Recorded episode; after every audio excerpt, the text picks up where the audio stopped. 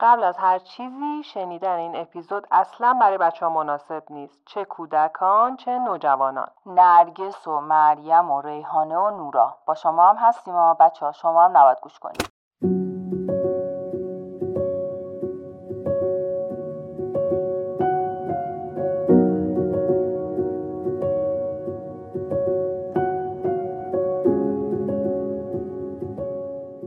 سلام، من منصور مستفاض زاده هستم. سلام، من نیره هاتمیکیا هستم. سلام، منم که سمیه حسینی هستم. شما شنونده پادکست همزن هستید.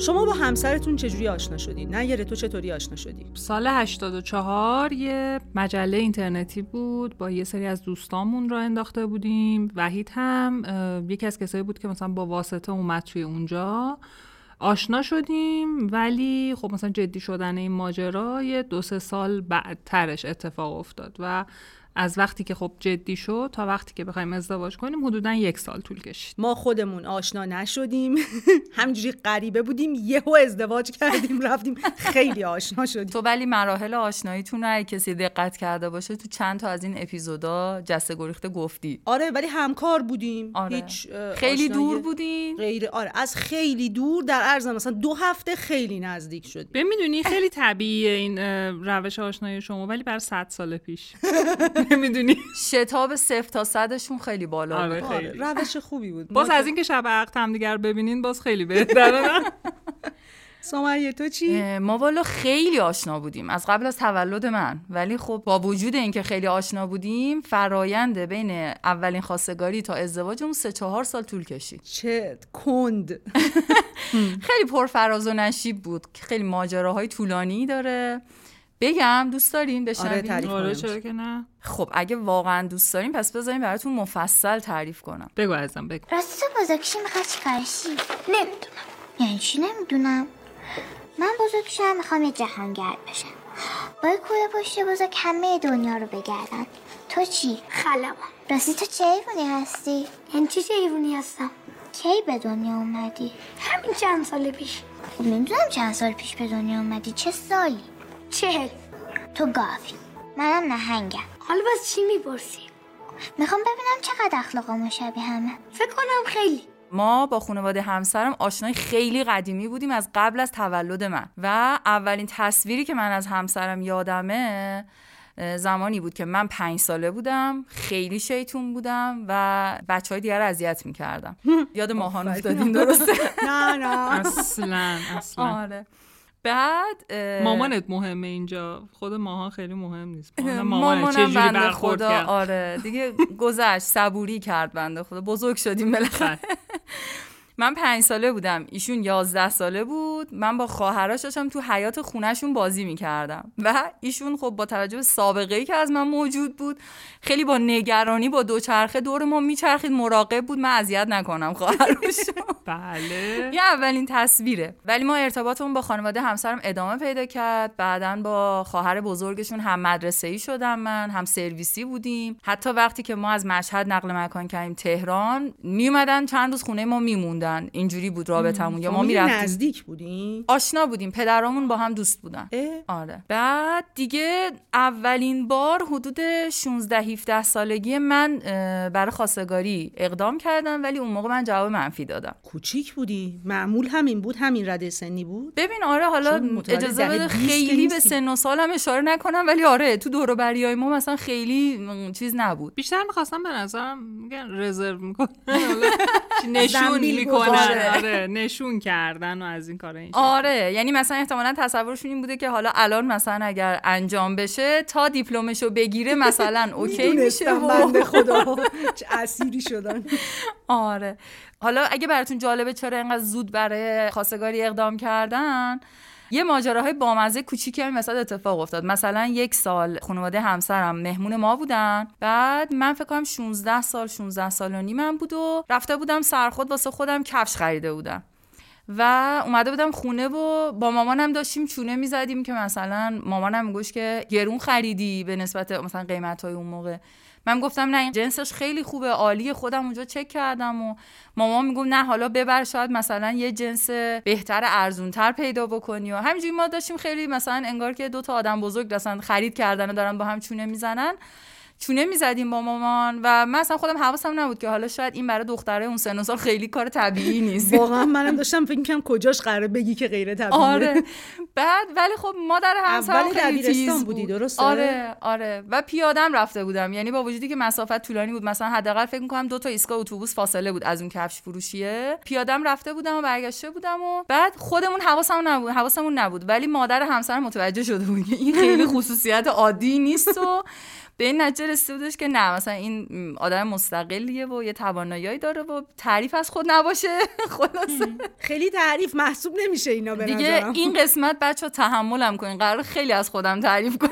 تعریفای خوبم ما نمیذاریم من خود تعریف کنی، وسطش ما پارازیت می‌کنیم، ما رو تحقیر می‌کنیم. خیلی عالیه، تعدیلش کنید واقعا چون آره. خلاصه اقدام کردم برای خواستگاری ولی خب من جواب منفی دادم و حقیقتش بهشون برخورد، چون فکر می‌کردن خب ما دیگه خیلی آشناییم، همدیگر رو می‌شناسیم، از ما بهتر چی می‌خواین دقیقاً. و رفتن و ما در اینجا وارد فصل دوم داستان میشیم. اوه فصل دوم. خب دی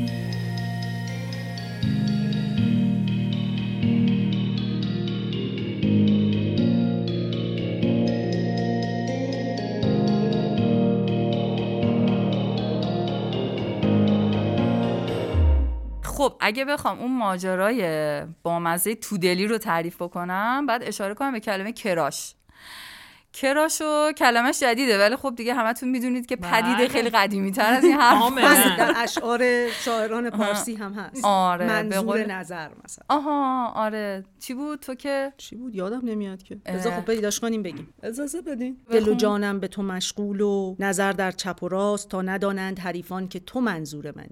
به به حافظا. البته سعدیا.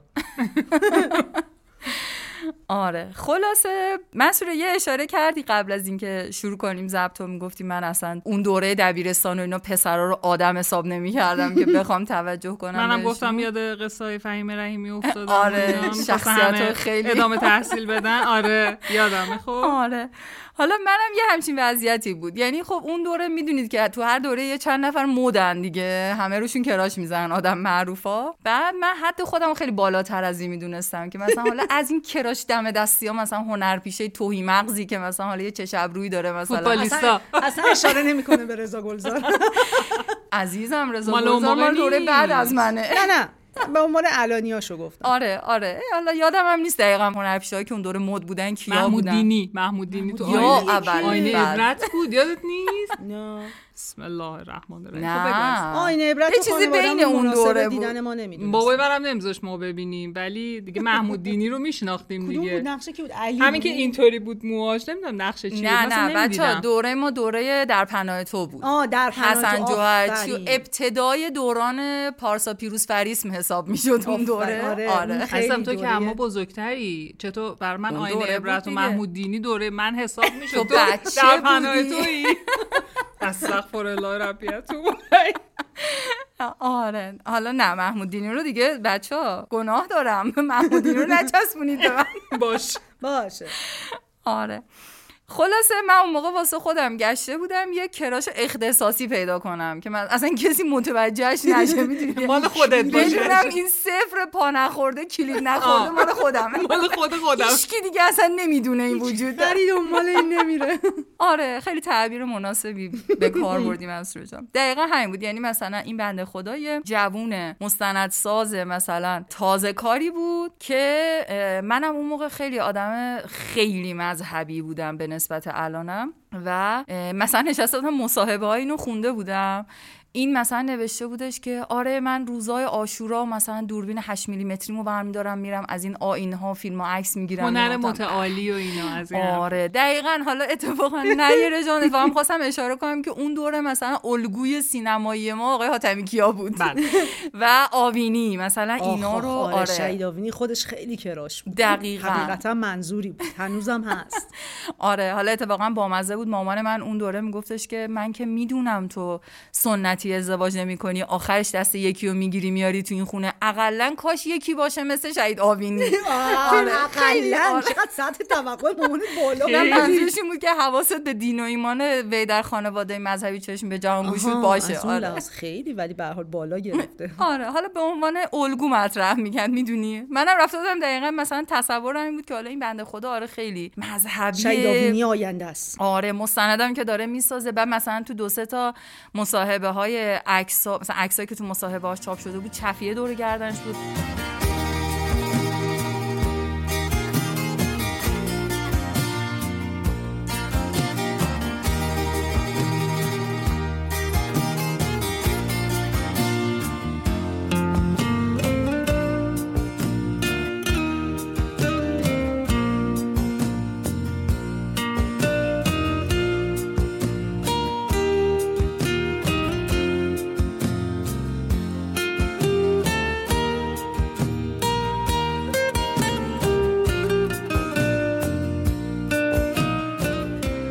کجا پیداش کرده بودی این دوستمونو؟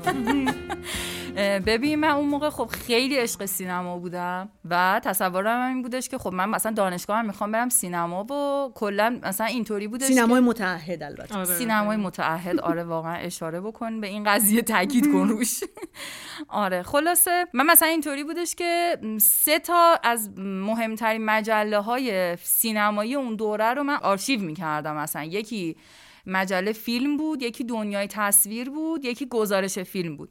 اینطوری بود که من مثلا حتی بعضی از این مجله ها رو که میدونستم مثلا ساعت 8 صبح فلان روز میاد، کلاس اون روز صبح مدرسه‌مو میپیچوندم، نمیرفتم مدرسه، میرفتم مدرسه میپیچوندم، با دانشگاهم با ترس و لرز میپیچوندم.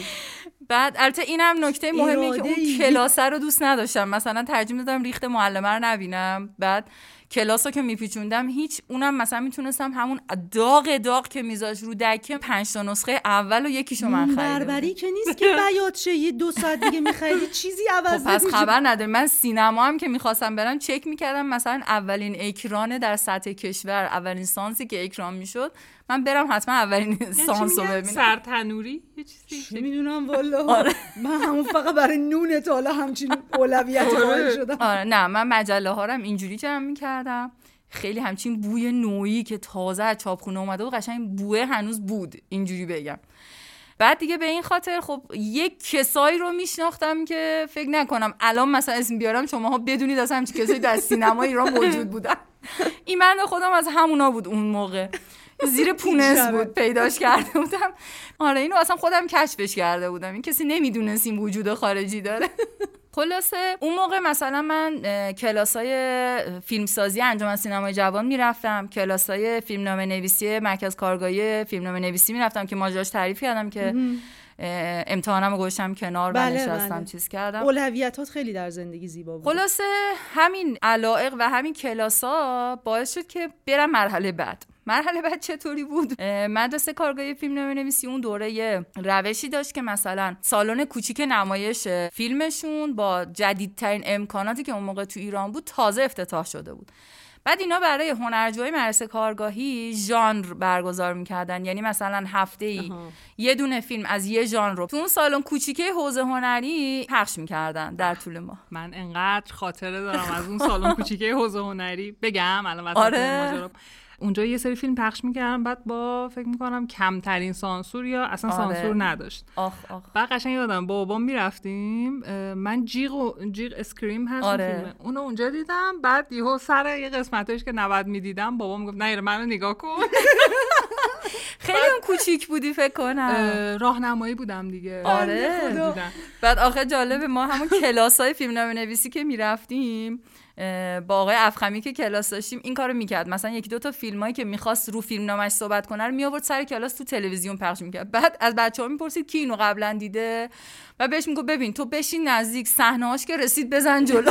آها اینم نکته‌ای بود. واقعا دیده میشه دیگه. خلاصه یه چیز زجرآوری بود که من اون لحظه میگفتم خود من برای چی اومدم مثلا این فیلم رو نگاه کنم. خیلی تجربه خوبی بود. یعنی بهترین فیلم‌ها با زیرنویس، با کمترین سانسور، با اون امکانات صوتی فوق‌العاده‌ای که عالی بود. هر وقت بحث از فیلم رفت سمت کتاب و اینا من خبر کن. نه نمیره حالا. من ندارم. من اونجا با کتابخونه حوزه هنری هم خیلی خاطره دارم. اگه بعدا وقتشون جام بابات می‌رفتیم گفت یه اپیزودم اون کتابخونه ها رو بریم، اونم خیلی خوبه.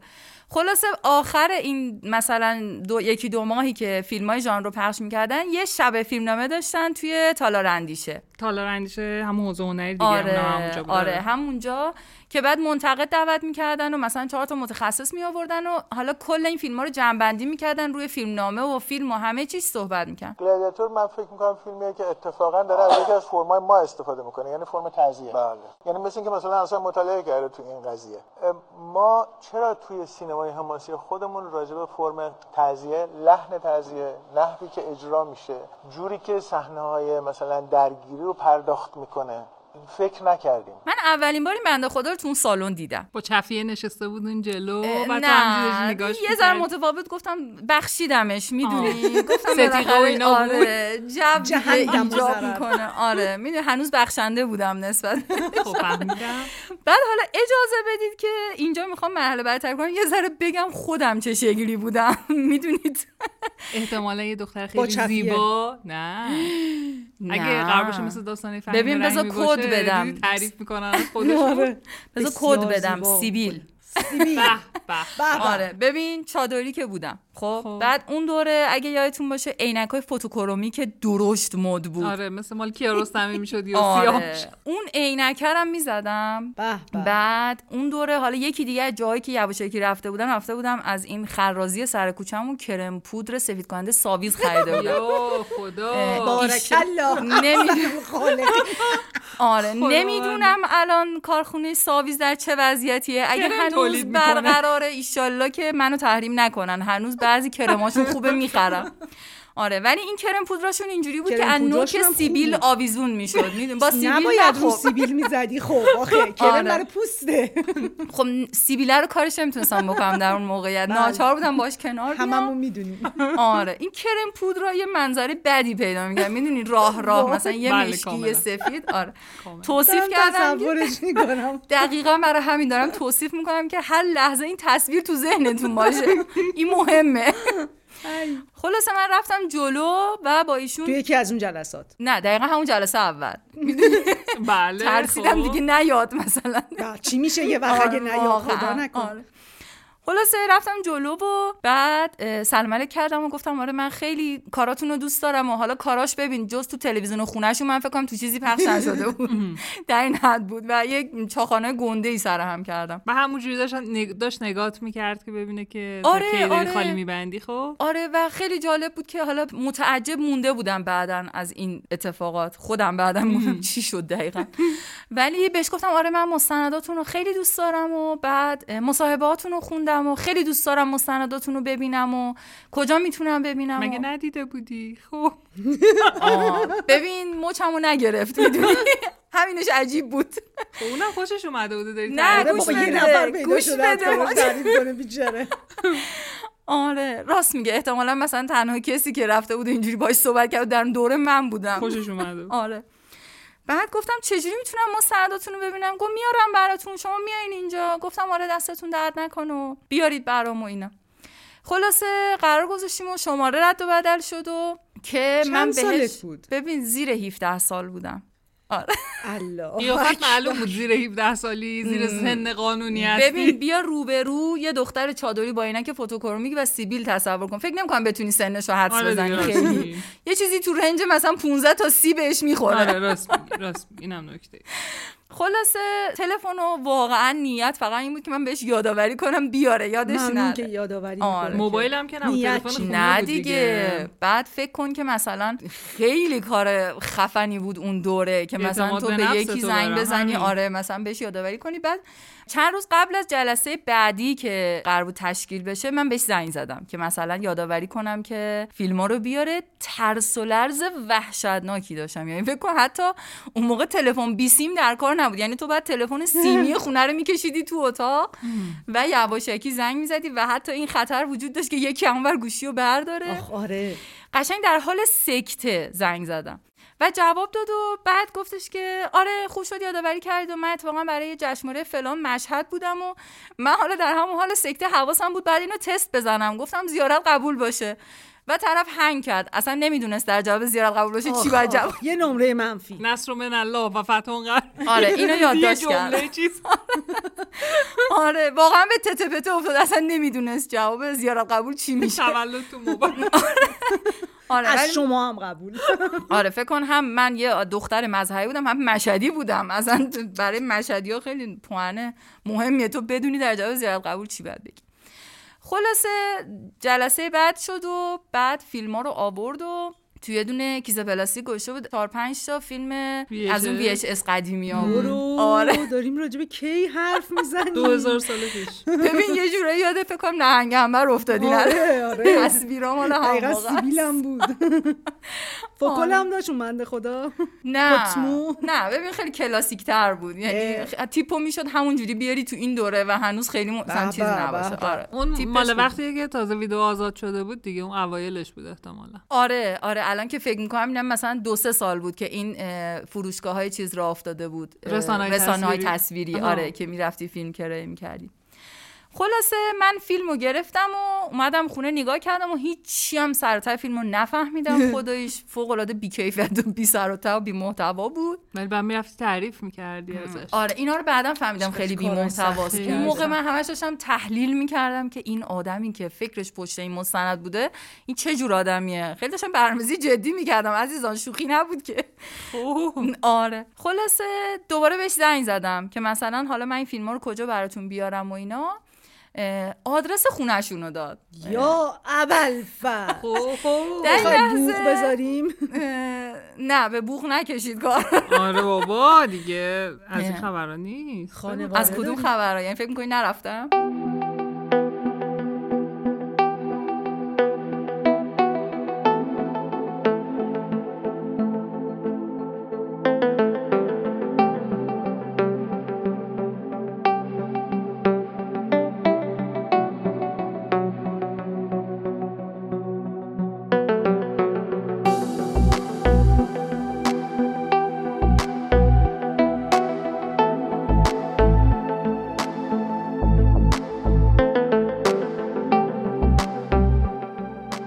چی شد؟ چیکار کردی؟ رفتی؟ آره رفتم. تو فکر کن من تا اینجا پیش اومده باشم، از این مرحله گذشته باشم. دیگه خوردی زمین سینه خیز باید بریم. ببین ایشالله که دخترامون گوش نکنن، میدونم بد آموزی داره.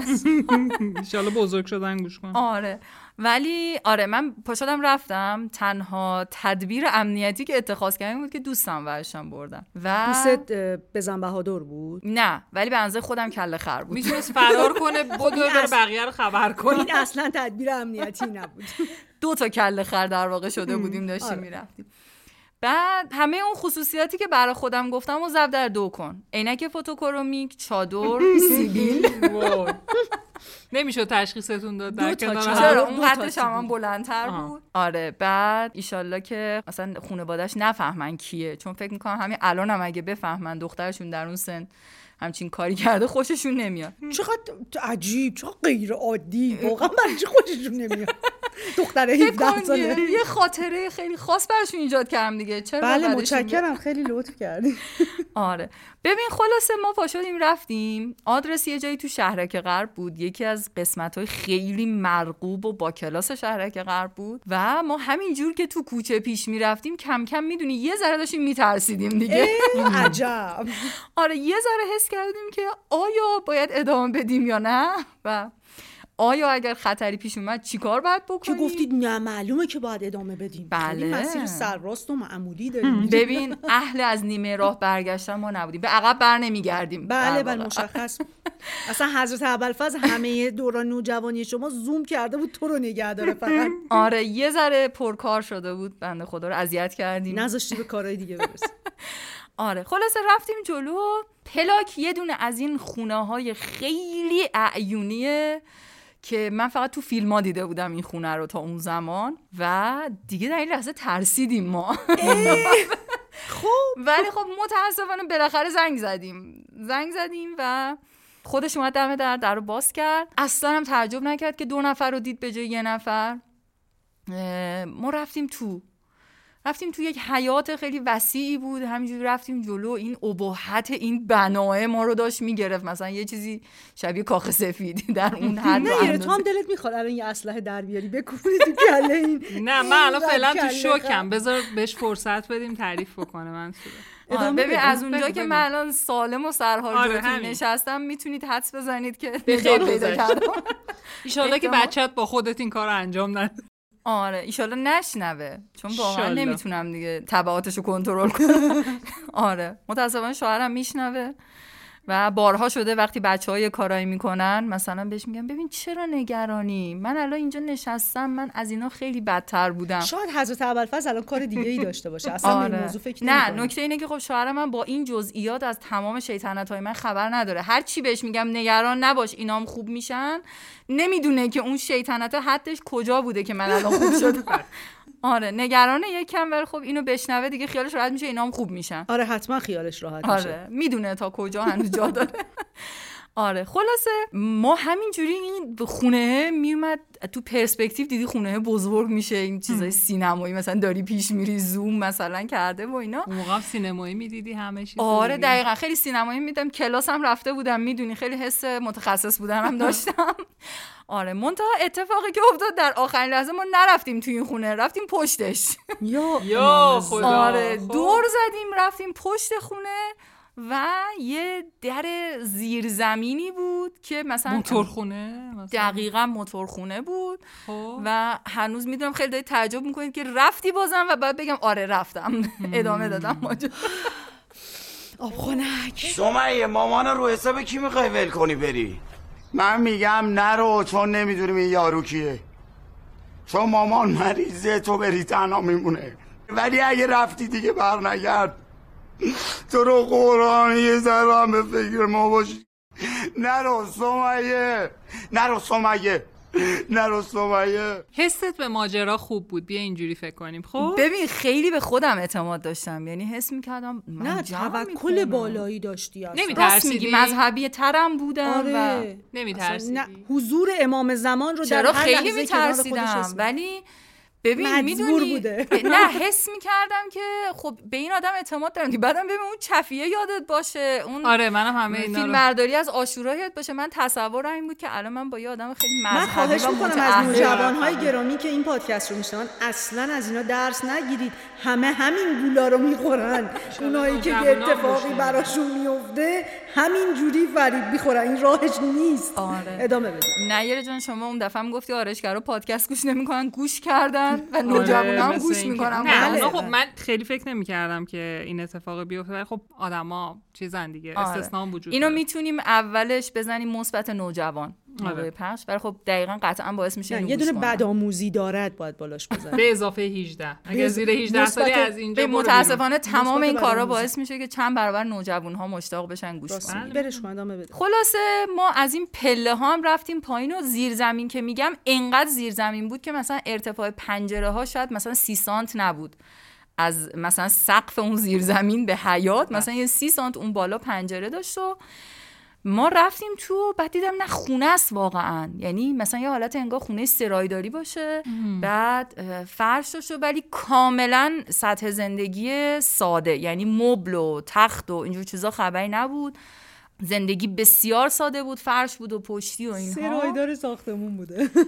خودش نه باباش و اونجا خونهشون بود، خونه خانوادگیشون بود و پدرش هم خونه بود اون موقع، خواهرش هم خونه بود. بعد در این حد بود که ببین جعبه تقسیم برق کل ساختمان تو پذیرایی اینا بود. پس فضا یه جوری بود که فهمیدی که قرار نیست اونجا خفتتون کنن. فکر کنم دیر بود برای اینکه بخوای اعتماد کنی به این قضیه، ما دیگه رفته بودیم تو. واقعا یه چاوز آمندار چیزی با خودت می‌آوردی. یادم داشتن. آره ببین اون موقع‌ها مثلا کاتر خیلی مد بود، دخترا می‌ذاشتن. بیان البته کاری باش نکرده بودیم تا اون موقع‌ها، ولی فکر کنم تو کیفم بود. یعنی تا این حدم کله خر نبودم، از این حد کله خرتر بودم که کاترم داشتم. آره خلاصه ببین قضیه تبدیل شد به یه مهمونی خانوادگی خیلی بامزه. ما همه دور نشستیم و بعد خواهرش چایی آورد و باباش هم اومد و بابا خیلی هم خودش به سینما علاقه داشت، هم خیلی به کارهای پسرش افتخار میکرد و قشنگ یعنی با یه غروری حرف میزد و تمام در و دیوار خونه‌شون پر از مثلا عکسای فیلمای پسره بود و یه آلبوم داشت مثلا از کارهایی که پسره انجام داده بود تو سینما، از حالا شغلای کوچیک تا زمانی که خودش هم مثلا بالاخره مستند ساخته بود. دونه دونه اینا رو برای ما توضیح میداد که مثلا آره این مال فلان فیلم ماجراش اینه و اینا. خلاصه خیلی بحث گرم شد، خیلی گپ خوبی زدیم در امنیت کامل و آره و من فیلم‌ها رو تحویل دادم. منتها باز یه زرنگی کرده بودم اینجا که یه دونه رو نیاورده بودم. اون فیلم کیمیایی هست میگه یه بارم برای اصلش همو می‌بینیم. بیا بالا اینجاست. اسرام تلفن شرکت مستقیل.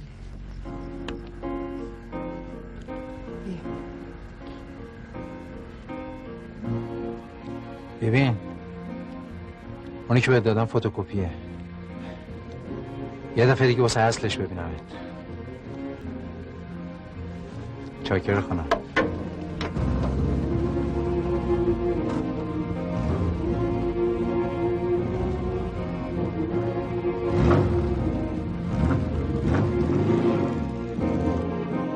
ببین من اونجا یوهو خیلی تو ذوقم خورد این تفاوتی که مثلا خانواده خودمون با اینا داشتن. بالاخره خب مثلا پدر مادر من، مثلا مامانم آدم فرهنگی بود، تحصیل کرده بود، بابام همینطور مثلا یه آدم موقعیت اجتماعی داشت برای خودش، بالاخره یه زندگی معقوله مثلا قایم کردنی نبود زندگیمون، میدونی؟ یعنی مثلا کسی میومد ما میتونستیم افتخار کنیم. اونجا اولین ضربه به تصورات من وارد شد و بعد ولی خب هنوز حس می‌کردم که باید ادامه بدم با معذرت‌خواهی از حضار ولی با معذرت‌خواهی از عقل جمعی.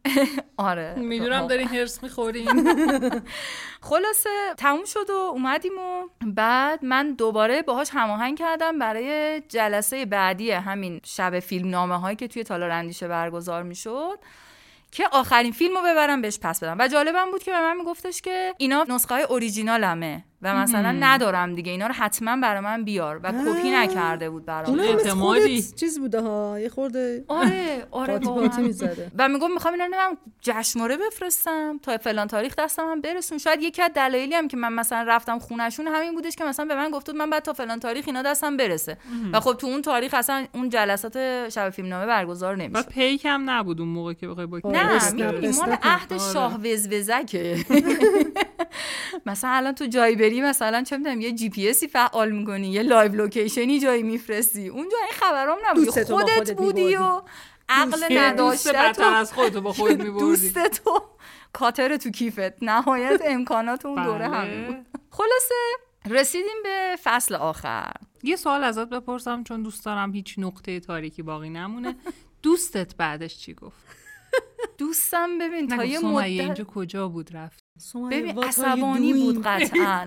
میدونی خیلی عصبانی بود. آره یه مدتم فکر کنم سرسنگین بود، ولی خب ببین میتونستیم بعداً به این ماجرا اشاره کنیم و بخندیم، میدونی یه سوژه خنده خوبی جور شد. میتونستین هر چند 20 سال بعد الان میتونستی بخندی بهش. آره ولی خب بخوام صادقانه بگم بعداً ترجیح دادیم هیچ کدوم به روی هم دیگه نریم که این چه حماقتی بود ما کردیم. آره صادقانه‌اش اینه که یاد نکردیم دیگه بعداً از این گندی که زده بودیم. بعد چی شد اون فیلم رو چجوری پسش؟ آره ببین فیلم رو دوباره من آوردم این شب فیلمنامه و برنامه اصلی سالن تموم شد و دوباره اینجا تاکید میکنم روی چادر، عینک فوتوکرومیک، سیبیل و کرم پودر ساویز، چون اینجا یهو مهم میشه. احساس کردم جواب داده این ترکیب. نه ببین کار دیگه نمیتونستم بکنم. میدونی چادر رو که اون موقع من اصلا در تصوراتم نمی‌گنجید که من چادر رو بخوام بذارم کنم. نه به من بگم که چون خودم هم چادر سرم می‌کنم یه دوره، می‌خوام ببینم که از کدوم چادر سرت می‌کنم، اونا که کش داره، روسری از زیرش بیرونه یا آره روسری از زیرش بیرون بود. روسری از زیرش بیرون بود. بعد چادره اون موقع یادم نیست که این چادر آستین داره، نه ها، چادرایی که یه شکاف می‌زدن دست ازش میومد بیرون. خیلی مود نبود اینا اجداد. چرا اون موقع من یادم، اصلا من خودم یک دو تا چادرامو باهاش این کارو کرده بودم. اجداد اولیه چادرهای بعدی ملی و لبنانی و یعنی من یادمه مثلا اولین چادر ملی که اومد ما اون موقع 2-3 سال بود خودمون با چادرامون یه کاری شبیه این می‌کردیم که مثلا در قسمت دست یه شکافی ایجاد می‌کردیم دستا رو می‌آوردیم ازش بیرون. آره. ما فقط به اون مرحله چیز بود اون جلوی چادر رو چرخ می‌کردن تا دم مثلا بالای کمر تقریبا جلوش دوخته شده بود که باز نشه. همین چادر ایرانیه با کش و اینا. خب الان می‌خواستم یه تصوری ازت داشته باشم. آره قشنگ تصور کنید چون اینجا مهم میشه و من اینجا که اومدم از دور دیدمش و اومدم برم این فیلمو بهش بدم و داشتم پلن بعدیو میچیدم که حالا بالاخره من الان دارم این آدمو میشناسم باید بشناسم دیگه، نمیشه که نصفه نمیشه ول کنی کارو. یه عمر زندگیه. آره آره همینجور که من داشتم میرفتم جلو که این آدمو دیدم یهو یه دختری اومد سمتش و کنارش وایساد و معلوم بود که اینا خیلی با هم صمیمی‌ان. ایوا آره. شکست عشقی خورد. آره دقیقاً. بعد دختر خب کاملاً و عین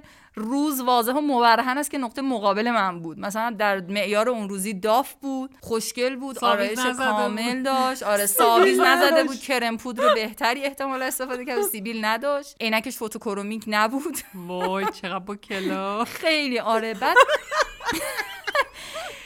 حالا دیگه خلاصه من در اون لحظه با کلاسی کشنده بود. اپل هم داشت مانتوش که نداشت. نه ببین گذر کرده بود از اپل. آره فکر کن اون دوره که ماها همه مثلا در حد رستم دستان اپل داشتیم این اپل نداشت. این خیلی نکته مهمه. پیچ اسکن تنش نبود دوستان، توجه کنید به این نکته. واقعا چه بروز یا الله مال فرداش بود حتی بروز هم نبود. اونجا خب صادقانش اینه که من شکست رو دیدم به عینه و میدونستم آره میدونستم این فیلمو که بدم دیگه تموم قصه. ولی خب بخوام عاقلانه قضاوت بکنم اینه که به عینه دیدم آقا این خیلی دوره، اصلا تو خیلی دوری، ما این مریم. آره ما کجاییم در این بحر تفکر، تو کجا؟ تو خیلی دوری، خیلی دوری، تو خیلی دوری، خیلی دور، تو خیلی دوری، خیلی دوری، تو خیلی.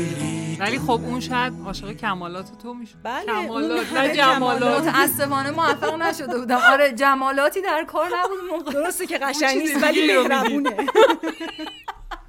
به جاش میگم خیلی مستندامو دوست دارم، مصاحبه هامو میخونه، خیلی پر روحه. وای خدا. آره خلاصه واقعیتش اینه که من دیگه نشستم با خودم دوتا چاته گفتم دختر بی خیال تا کجا می‌خوای حماقت ادامه بدی؟ آره برو سمیه نرو، برو ادامه بده، در راست برو، رد شو در واقع خیلی سوسکی دادی و رد شدی بعد بیرون. وای آره خلاصه خاطراتی زنده شد برام بگو عزیزم. حالا واقعا بچه حالا بیا ذره بخوایم از شوخی در بیایم، واقعا من دیدم که اصلا شوخی داشتیم تا الان این همه نداشتیم واقعا، یعنی اینا رو جدی گرفتیم، اینقدر حماقت رو کرده بودم. ولی رفتی تو فاز شکست عشقی یا نه اصلا؟ نه واقعا ببین نه واقعا، یعنی واقعیتش رو بخوام بگم دیدار تو خونه‌شون نه فقط به دلیل فاصله مادی ها، یعنی میدونی مثلا واقعا احساس کردم که اون تفاوت فرهنگیه که میگن خیلی واضح بود. اصلا اون جوی که من تو اون خونواده دیدم خیلی از چشمم افتاد.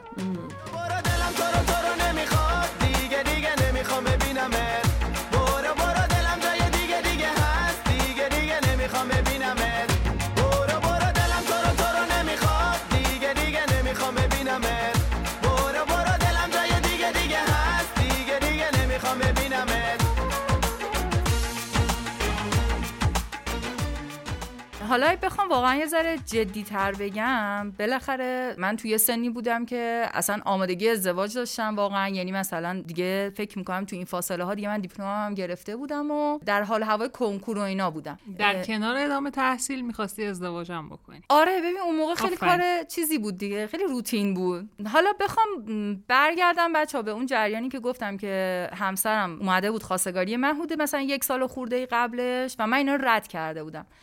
دلیل عمده که ردشون کرده بودم، خیلی اینجا باید روش تاکید بکنم، دلیلش این بود که خیلی شبیه ما بودن و من چرا رد کرده بودم، دلم میخواست که تجربه خیلی متفاوتی داشته باشم مثلا در زندگی شخصی. فکر کرده یه مسافرت 3 روزه است. آره دقیقاً، ببین همین تصور رو داشتم، یعنی فکر می‌کردم که به من مثلا یوها اگه با یه آدم متفاوت باشم، یوها تو دنیای خودم میافتم توی دنیای متفاوت، نه که دنیای خودم بد باشه ها، دنبال یه تجربه خیلی تازه بودم. اصلا آره. کلا دیده تمام بچه‌های اون سنی، من خودم هم همین مثل تو بودم دقیقاً. آره ولی واقعاً وقتی رفتم تو این فاز متفاوت و یه دنیای کاملا متفاوتی رو دیدم، ترسیدم اصلا. پس ترسیدی گاهی تو زندگیت؟ آره ولی ببین از یه چیزای مفهومی میترسه ولی پررو به رو خودش نمیاره. آره من واقعاً ترسیدم که اصلا کار خیلی خطرناکیه، تو یوها یه فرهنگی که کوچکترین نقطه اشتراکی با این فضای جدید نداره بخوای بپری تو این فضای جدید،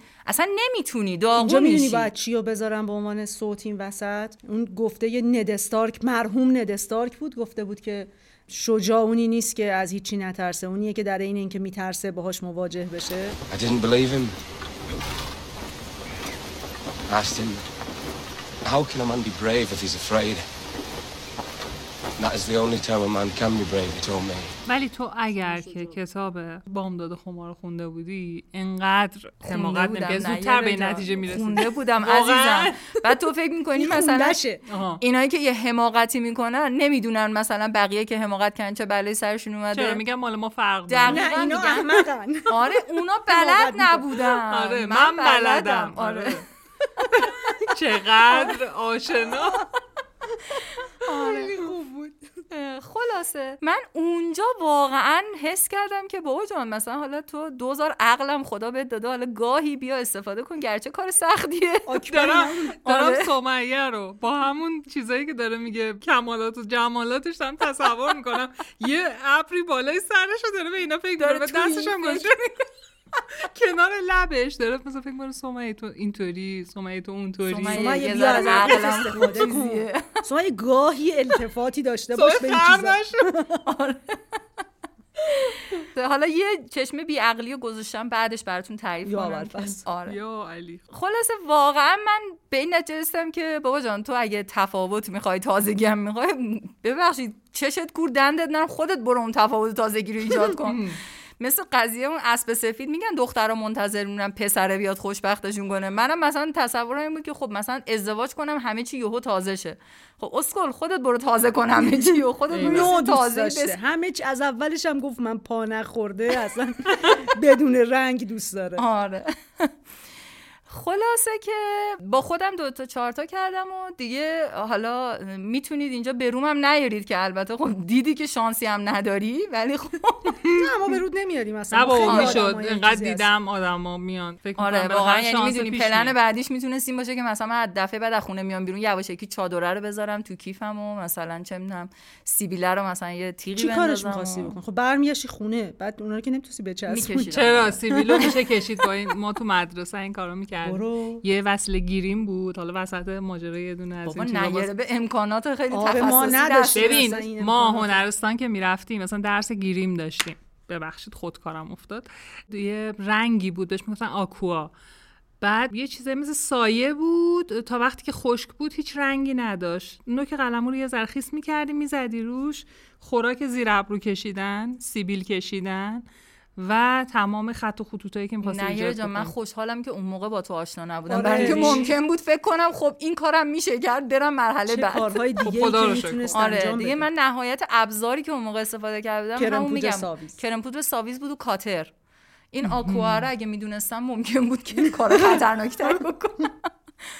آره خلاصه واقعا 2 تا 4 تا کردم، پروندهشو بستم. حالا پرونده رو چه جوری بستم؟ من چیکار میکردم تو این 1 سال 1.5 سال که این جریان طول کشیده بود، از زمانی که من ایشونو کشف کردم از زیر پونز و تا آخرش که اون آخرین فیلم VHS رو تحویل دادم که ایشون بفرسته جشنواره، من نمیدونم جایزه برد یا نه بالاخره. سرچ کاری، یه سرچ عزیزم، دیگه دل کن، فکر کن یادم باشه اسم مستنده چی بود، بخوام سرچ کنم. یه دفتر خاطراتی داشتم که خب تمام این جزئیات توش نوشته بودم. میدونید خوراک این بود که مامانم اینو پیدا کنه. خوشبختانه پیدا نکرد. اول امنیت خانواده خوشم اومد. آره. نمیدونم شاید هم مامانم پیدا کرده به روم نیاورده، ولی خب خلاصه دفتر خطرناکی بود. تمام این جزئیات رو توش نوشته بودم. بعد خیلی من عشق این کارهای رمانتیک مثلا خیلی میدونی نمادین و نمایشی ادایی سینمایی. الان بهش میگن ادایی، کارهای ادایی بود. چیکار کردم؟ یه روز که هیچکی خونه نبود من این دفتره رو آوردم ریز ریز کردم، ریختم توی یه دونه مجمع روحی بزرگ و آتیشش زدم همه رو. گذاشتم همش سوخت. بعد دورش رقصیدی دیدی؟ نه اون کار نکردم. واقعا یادم نیست، فکر کنم یه موزیکی پخش کردم، یه ذره مثلا جو و رمانتیک کردم. وداع با مثلا اسلحه، یه همچین کاری، وداع با حماقت ها. آره خلاص این دفتر رو سوزوندم، خاکسترش رو پودر کردم، یه ذره آب و روغن ریختم، جمعش کردم توی یه دونه قوطی، اینو کردم مرکب و واقعا من با این مرکبه تا چند سالی که داشتمش یه چیزایی مینوشتم. هیچ نظری ندارم واقعا. خیلی ادایی بود، خیلی ادایی، خیلی بالا بود یا خیلی طبیعت دوست بوده. به این قضیه فکر کنم الان اینجوری هم میتونی توضیحش بدی. نه ببین پسمان صفر اینم بود، ولی واقعا هم داشتم فکر می‌کردم که اون دفتر رو حتی دور نمیشه بندازی. مثلا اینقدر با جزئیات شرح این حماقت‌ها رو نوشته بودم که احساس می‌کنم هر کی پیداش می‌کرد اصلا خطرناک می‌شد. می‌فرستن تیمارستان. راست میگه این خطرم بود. من قصد ازدواج داشتم، نمی‌خواستم برم تیمارستان. آره دیگه اینم نکته‌ایه. قصد ادامه درمان نداشته، قصد ازدواج داشته. آره دیگه در این حد رو ازدواج حساب کردم که درمانم کنم. خلاصه این مرکبه بالاخره با این مرکب ما یک نقطه پایانی گذاشتیم بر این داستان حماقتباری که شنیدید دوستان، بر این عشق نافرجام. آره احساس میکنم نفستون بند اومده، برید یه نفس بگیرید. آره یه شربت اینجا داریم، سکنجبین و خیاره، اینو بخوریم بشوره، گلگاو زبون بخوریم بچه‌ها. اعصابتون خیلی تحت فشار قرار گرفت.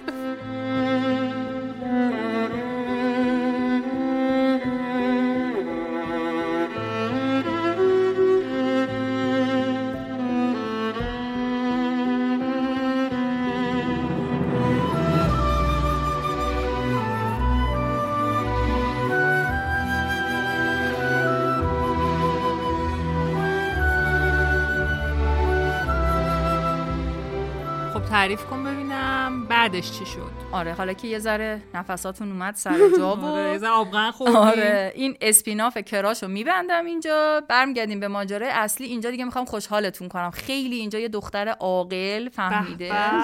آره نقش دومو گرفت، نقش مثبتو بهش دادم. آره الان دیگه برگشتم به که هدفش فقط تشکیل زندگیه. آره دختر خوب مامان و بابا ازدواجی.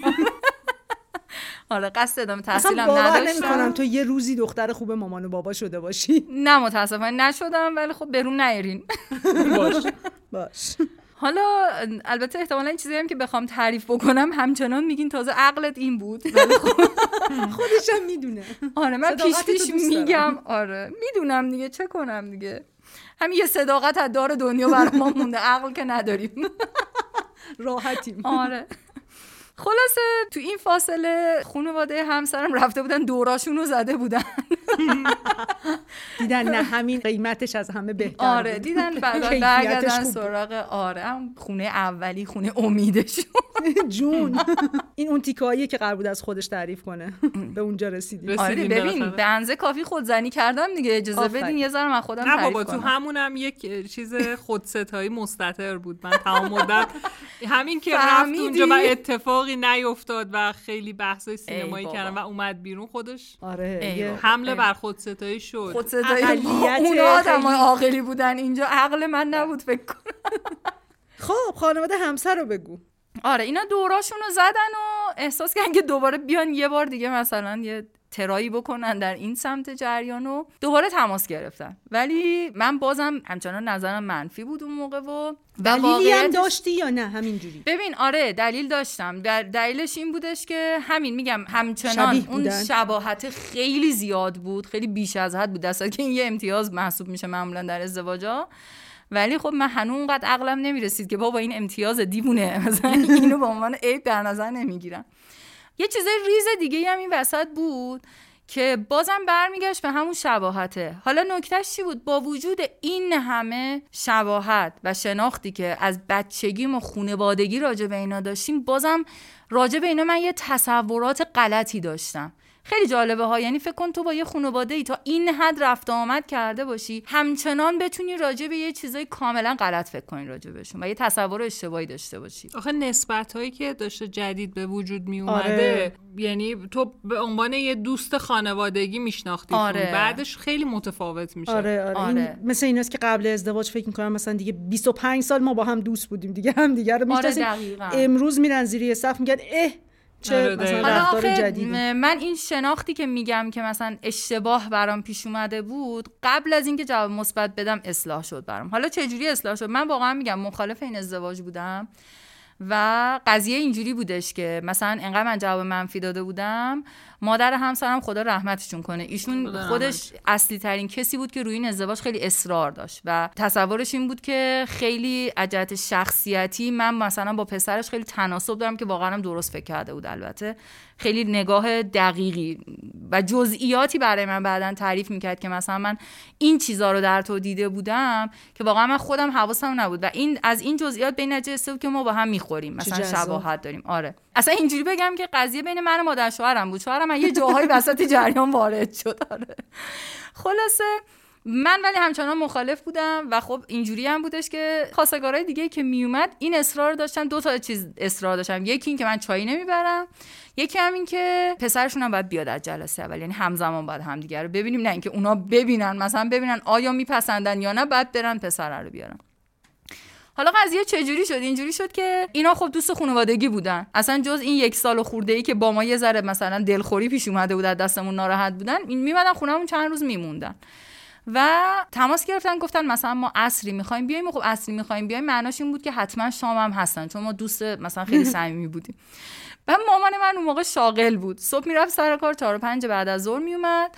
دختر بزرگ خونه هم که خودم بودم، یعنی نه تنها چایی بردم بلکه نظافت خونه رو خودم انجام دادم، مثلا مقدمات شام و اینا رو همه رو خودم انجام دادم، ناچار شدم و با حرص و غضب انجام دادم. و ایده مامانم اینا این بودش که از بس ما گفتیم نه، اینا فکر میکنن ما مخالفیم، نمیدونن خودت مخالفی، بذار یه بار بیان خودت بگو مخالفم دیگه، تموم شه جریان. خلاصه عصری شد و نزدیک اومدن اینا شد. به عنوان خواستگاری داشتن میومدن یا مهمونی؟ نه، به عنوان خواستگاری داشتن میومدن، ولی خب ما میشناختیمشون دیگه، مثلا اینجوری نبود که خواستگاری کنن برن، چون کلا هم که ساکن تهران دقیقاً. مثلا اینجوری بود که حالا موندن تا جوابو بگیرن، یه 2-3 روزی با پیژامه میومدن خواستگاری. همین بود قضیه. بعد خلاصه من از هرسم که مثلا بابا جان 10 دفعه گفتم نه دیگه، چرا مثلا هی میرید میاد، من همون لباسایی که از صبحش من خونه تمیز کرده بودم با همون لباسا اومدم و دوش نگرفتم. اینجا کی ضرر میکنه؟ من تو ببین، اتفاقا اینجا دوست داشتم یکیتون اشاره کنید که جمالت هم خیلی مشکل نشه، چون اینو پسندیدم. بله اصلا همینو باید میچسبی بدون هیچی، با همین وضعیت پسندیده، این مرد زندگیه. واقعا. بعد اون موقع من لنزم خریده بودم، منتها مثلا توی مهمونی‌ها و اینا میذاشتم، لنز طبی، عینکی بودم دیگه، لنزم از لجم نذاشته بودم، یعنی با همون عینک فوتوکرومی گنده اومدم. بعد گشتم بو پیاز داغم میداده، دقیقا فکر کن قزم قرمه سبزی درست کرده بودیم. بعد یه دونه روسری مشکی دندونم سرم کرده بودم با کهنه ترین چادرخونه‌ای که داشتم، با وضع کارگر خونه، واقعا از لجم، یعنی مامان من داشت منفجر میشد که این چه ریختیه. گفتم مامان جان من که میخوام بگم نه، چرا هرس میخوری، اصلا من نمیخوام آماده بشم به عنوان اینکه اینا دارن میان خواستگاری. بگردم مامانت چقدر هرس میخورده. ببین مامان من دیگه کاملا تنظیم کرده بود رو بیخیالی، وگرنه نمیتونست هندل کنه اون حجم فشاری که من به خانواده می آوردم. الان مامانت قلبش و اینا سالمه؟ اگه نه که میدونی دقیقاً. ببینم مامانم میگم توان مدیریتش خوب بود، واقعا میتونست یه دایورت های انجام بده که بتونه بگذرونه از سر این جریانات، خدا حفظشون کنه. خلاصه اینا اومدن و حالا مثلا صحبت‌های اولیه انجام شد و اولیه که خیلی هم فرمالیته بود دیگه، عملاً مثلا ما میدونستیم چیه، اونا میدونستن چیه. بعد گفتن که خب حالا برید صحبت کنید. من به چه نیت قبول کردم این صحبتو که برم بگم نه؟ و خواهر شوهرم ما با هم مدرسه‌ای بودیم، با هم بزرگ شده بودیم، خیلی با هم صمیمی بودیم. تنها کاری که کرد اینجوری اومد یقه منو از گره روسریه گرفت، کشید تو اتاق. خودش هم تازه عقد کرده بود، یه روسری رنگ روشن خیلی نوب و شیک و اینا سرش بود. روسری خودشو در آورد، روسری منم در آورد، روسری منو سر خودش کرد، روسری خودشو سر من کرد. این چه ریختیه میخوای بری بشینی صحبت بکنی؟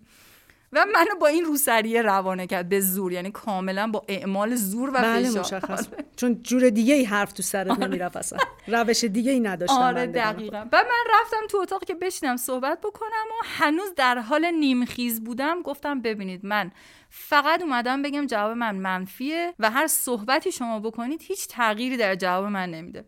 شوهرم هم نیمخیز شد و گفت خیلی خب پس نیازی نیست صحبت کنیم بریم.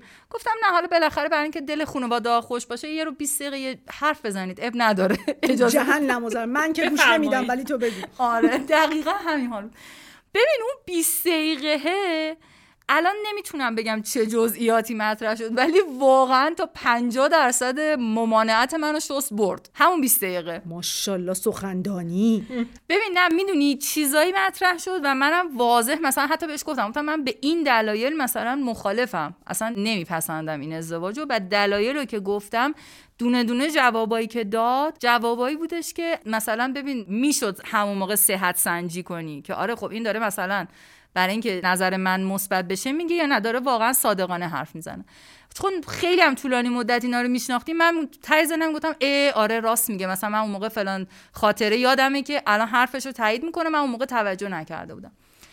خلاصه تموم شد و صحبت کردیم و بعد ایشون اون موقع رفت، اون شب رفت پیش دوستاشو، ولی خب ما رفتیم رخت خواب آوردیم انداختیم و مادر همسرم و دوتا خواهراش موندن خونه ما. اینا ساکن مشهد بودن دیگه، اومده بودن تهران برای خواستگاری و دیگه موندن. چقدر بامزه، مثلا شیفت خواستگاری تموم شه میرن رو شیفت مهمونی خانوادگی. آره میرن در نقش دوستان قدیم.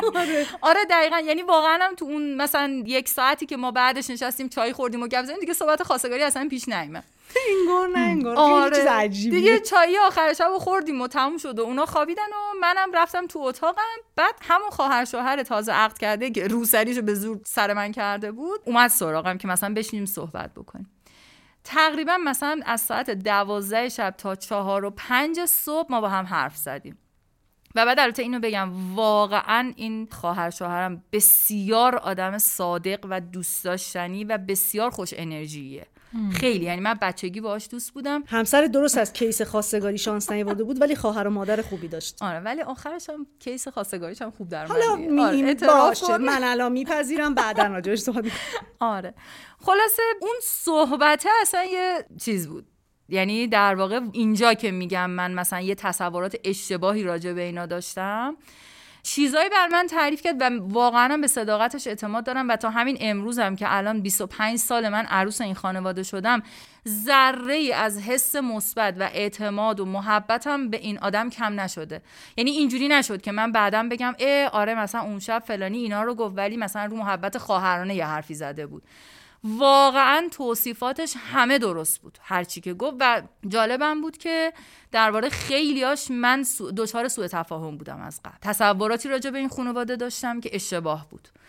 و بعد اونجا دیگه به این نتیجه رسیدم که خب چه چیزی داری الان، چه مرضی داری تو که یه سری رفتی سراغ یه چیز کاملا متفاوت و خودت به این نتیجه رسیدی آدمش نیستی، اصلا آدم این که بتونی اون همه تفاوتو هندل کنی نیستی. اصلا فرض کنیم که اون دختر خوشگله که اپل نمیذارم در کار نبود. واقعا آدمش نیستی. این آدمم که عجلت خانوادگی اینقدر شبیه حمید که اصلا تو مشکل خاصی پیدا نمی‌کنی، عجلت این که مثلا مشکلات سوء تفاهم فرهنگی و نشناختن و اینا پیش بیاد. خودش هم که تا 80-90% با اون معیارایی که تو ذهنت میخونه. مرضت چیه دقیقاً؟ قبول داری کلا خیلی آدم خوش شانسی هستی؟ آره واقعاً کاملا تایید میکنم. آره. چی میگن یه اصطلاحی دارن قدیمی ها میگن که مرتضی علی براش نماز خونده. آره خیلی خوش شانس و آره، یا میگن هسته زهرا سر سجاده براش دعا کرده. خیلی دعا کرده تفلک. آره خلاصه اینجوری شد که ببین نه اینا هم همچنان خونه ما بودن ها، در جریان باشیم. مثلا من مامانم میبردم یواشکی تو اتاق، مثلا مامان فلان قضیه رو مثلا برو اینو بپرس، گوشیشونو چسبونده بودم بدن. نه خیلی ریلکس بودن. مثلا یواشکی یه صحنه وجود داشته، یه پشت صحنه. آره تو پشت صحنه داشته یه اتفاقات دیگه میفته، تو صحنه یه مهمونی خانوادگی برقرار بوده. آره دقیقاً، یعنی اینجوری بود که من مثلا با بابام یواشکی یه گوشه مشورت می‌کردم، با مامانم یواشکی یه گوشه دیگه مشورت می‌کردم. بعد 3 روز دیگه به این نچستم که ببین دیگه نمیشه که اینا تا کی بمونن تا ما جواب بدیم. موندن تو بله رو میگیرن. آره دیگه چاره‌ای نیست دیگه، بذار تموم شه این وضعیت. بذار حداقل یکی از این خانواده باهاشون بره ولی اینا برن. آره اینم نکته‌ای بود. آره دقیقاً. خلاصه ما اعلام کردیم که آره جواب مثبتمون بلس و جواب مثبتمون آره.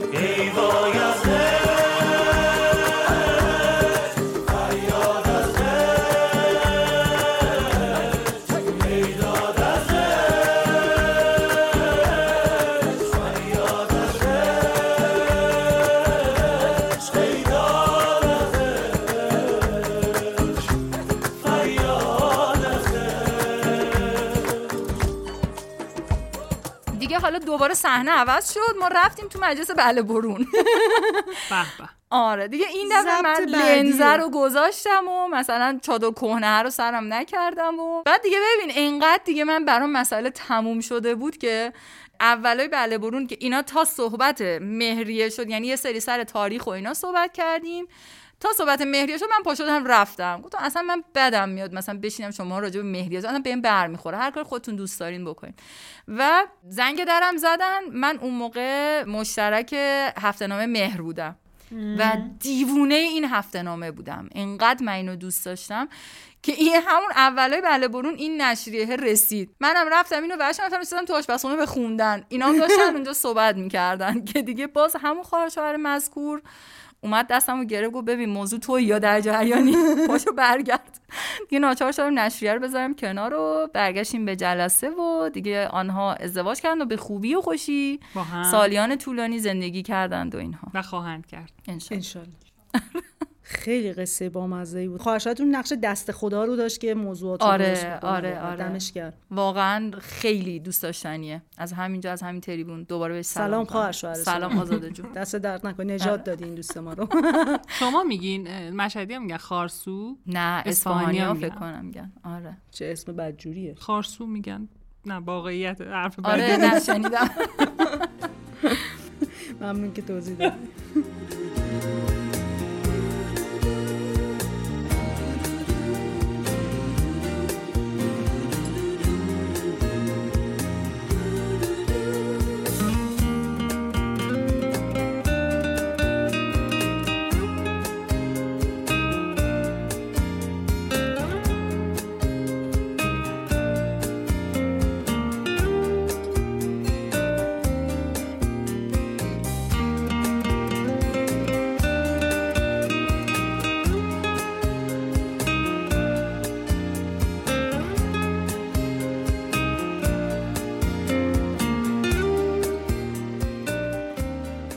حالا همه این داستانا رو تو تعریف کردی، ما شنیدیم و اینا، یه نتیجه گیری بکنیم ببینیم نتیجه‌ای که من و منصور گرفتیم چی از شنیدن این داستان. نتیجه من که 3 تا بچه است.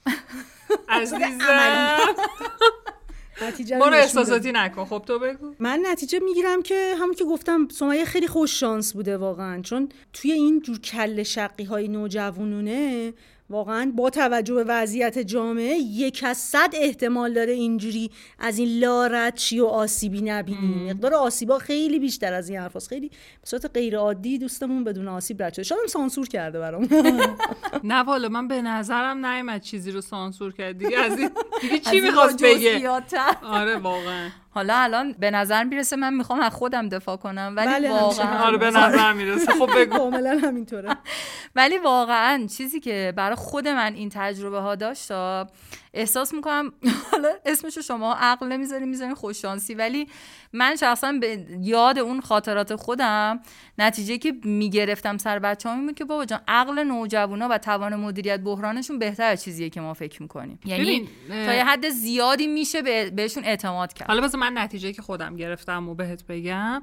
من فکر میکنم که تو خیلی موقعیتی بودی چون آشنا نبودی با این فضایی که حالا وارد شده بودی، ممکن بود هر اتفاقی برات بیفته. ولی چون بیس تربیتی درستی داشتی، نتیجه‌ای که گرفتی نتیجه درستی بود. یعنی تونستی گذر کنی ازش، میدونی، چون مثلا همین موقعیت این شکلی رو ممکنه برای خیلی‌ها پیش بیاد ولی توش بمونن، یعنی فکر کنن که نه همون چیزی که بود که داشتیم میگفتیم که نه حالا برای من اینطوری نیست، مثلا بقیه نتونستن من تونستم. عقلت و اون تربیتی که داشتی به کمکت اومد، به نظر من اینه. یه سری اصولم برای خودم داشتم دیگه، مثلا واقعا نمونه دور برمون بود همون موقع، مثلا دوستای خودم بودن که مثلا اگه میخواست وارد این فازا بشه اولین کاری که میکرد این بود که اون تیپ محجبه رو تغییر میداد و مثلا میرفت تو فاز این که کاملا شبیه مثلا دخترایی بشه که اون موقع مثلا ممکن بود که اصلا سبک زندگیشون این باشه و خب این خیلی به نظرم احتمال خطر، نه که خطرا، میبرد بالا به این دلیل که خب اون مثلا طرف مقابل فکر میکرد که خب این سبک زندگیش همینه دیگه و ممکن بود یه برخورد متفاوتی بکنه.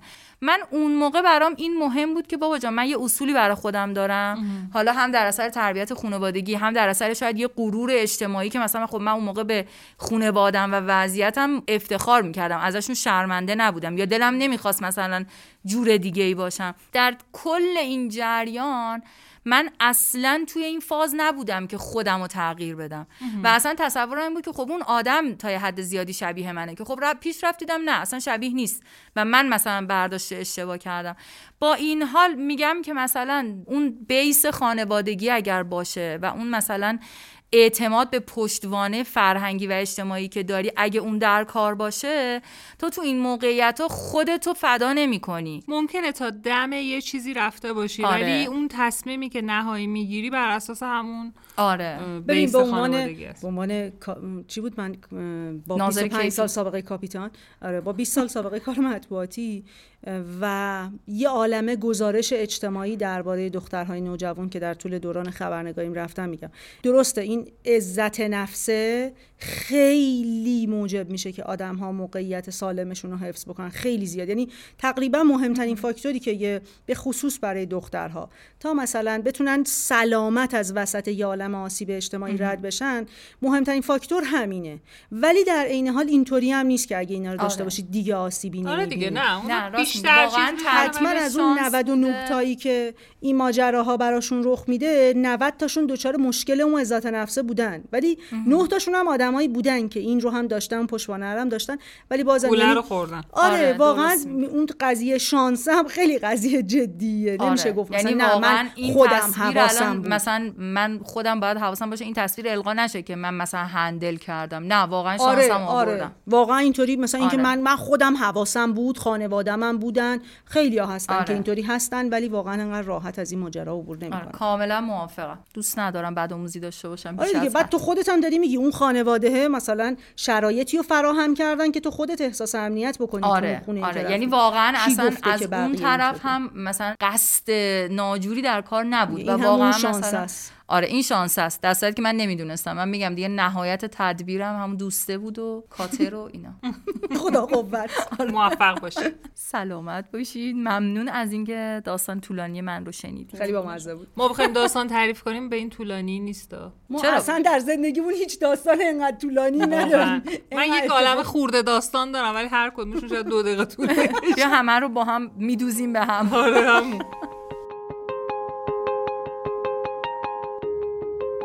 گفتگویی که شنیدید قسمت 13 پادکست همزن بود و مهرماه سال 1402 منتشر شد. پادکست همزن با حمایت شماست که به فعالیتش ادامه میده. با نقدها و نظرهاتون، با معرفی پادکست به دوستانتون و با استوری کردن اپیزودها توی صفحاتتون و البته با اسپانسر پادکست شدنتون اگه محصول یا خدمتی دارید. منصور مستفاض زاده، سمیه حسینی و من نیره هاتمیکیا میزبانان پادکست همزن هستیم. کارگردانی محتوای پادکست بر عهده سید میلاد نازمیه، تدوین رو احمد ابراهیمی انجام داده، لوگو توسط لیلا نیرومند و پوستر توسط زینب سادات بدری طراحی شده و تهیه کننده این پادکست سید مشتاق حسینیه. ممنون که با ما همراه بودید. در پناه حق.